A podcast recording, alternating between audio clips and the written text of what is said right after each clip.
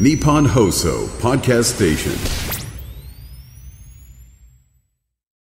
今週は東京都病院協会会長で東京都医師会顧問平成立石病院の井ノ口正隆さんをお迎えしております、えー、今朝は東京都病院協会会長というお立場としてお話を伺ってまいります。よろしくお願いいたします。はいよろしくお願いします。まずはこの東京都病院協会どういう団体なんですか？はい病院っていうものが集まってる団体ですが、あの病院ってなんだかご存知ですか？いやなんかこう素人が病院っていうふうにこう言うと、うん、もうそれこそね、あの、近所にあるこうクリニック、診療所であるとかも病院だし、あるいはこう、入院するような大きな病院も病院だしっていう。はい、病院っていうのは医療法でね、はい、あの、病床数が入院できる患者さんが20人以上、で20人以下の19人までは有償診療所って言って診療所になるんですね。20人以上っていうことになります。医療法で定義づけられてるんですね。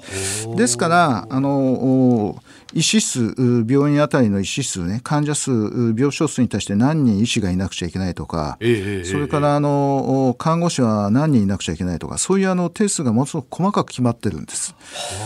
それであの毎年毎年、まあ、東京の場合は2年に1回ぐらいになってますけれども、はい、あの都の検査を受けてねそしてあのそれが基準が満たされているかどうかっていうことをしっかりチェックされるのが病院なんですね。あそうなんですね、ええ、非常にあの病院っていうのはあの行政的な縛りが非常に強く受けている、そういう機関です。はい、なるほど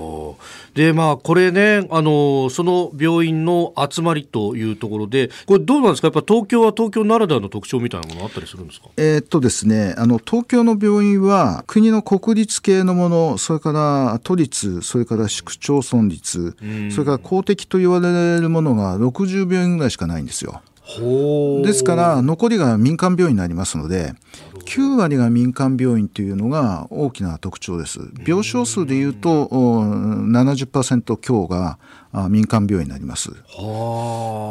はあ、これやっぱり地方だと公立のものが多かったそうあのなかなかあの人口が減ってきたりしてですね、それからあの都市として大きくないもんだから、大きな病院を支えるのはなかなか難しいですから県立という病院が結構多くなってきてるんですね地方に行くと。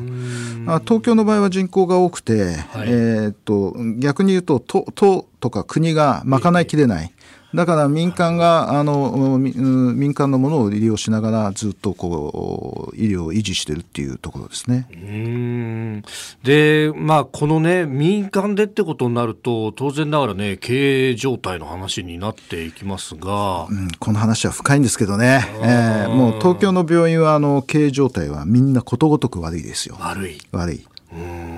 これコロナの時もいろいろお伺いしましたがそのさっきね医療法でっていう話がありました。だからそれだけ縛りがきついと、はい、いろんな人も手当てしなきゃなんないけれども、は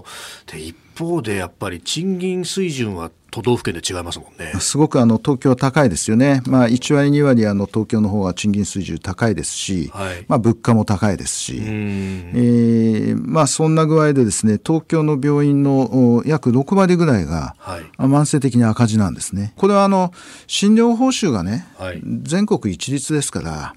どうしてもあの東京の病院は不利ですよね。あコストが上がった分だけ何か別で補填とかがあるわけではなく、全国一律になってると。はいそういうことですね。それはコストの分だけ利益が圧迫されるってことになりますもんね。そうですね。ただ、それであの、ほんのちょっとでも黒字が出てるんだったらいいけれども、はい、あの、薄利多売で頑張ればいいって話になるんですが、患者さんも多いだろうっていう話になるんですけれども、やってもやっても赤字の場合は、やればやるほど赤字になるっていうようなところがあるじゃないですか。今、あの、東京の病院はそういうようなところに陥っている病院が結構多いんですよ。そうなんですね、ええ何かこう世間一般の見るイメージと中の経営実態っていうのが全く違うぞという感じが、えー、見えてまいります、えー、東京都病院協会会長井ノ口正孝さんにお話を伺っております。先生明日もよろしくお願いします。はいよろしくお願いします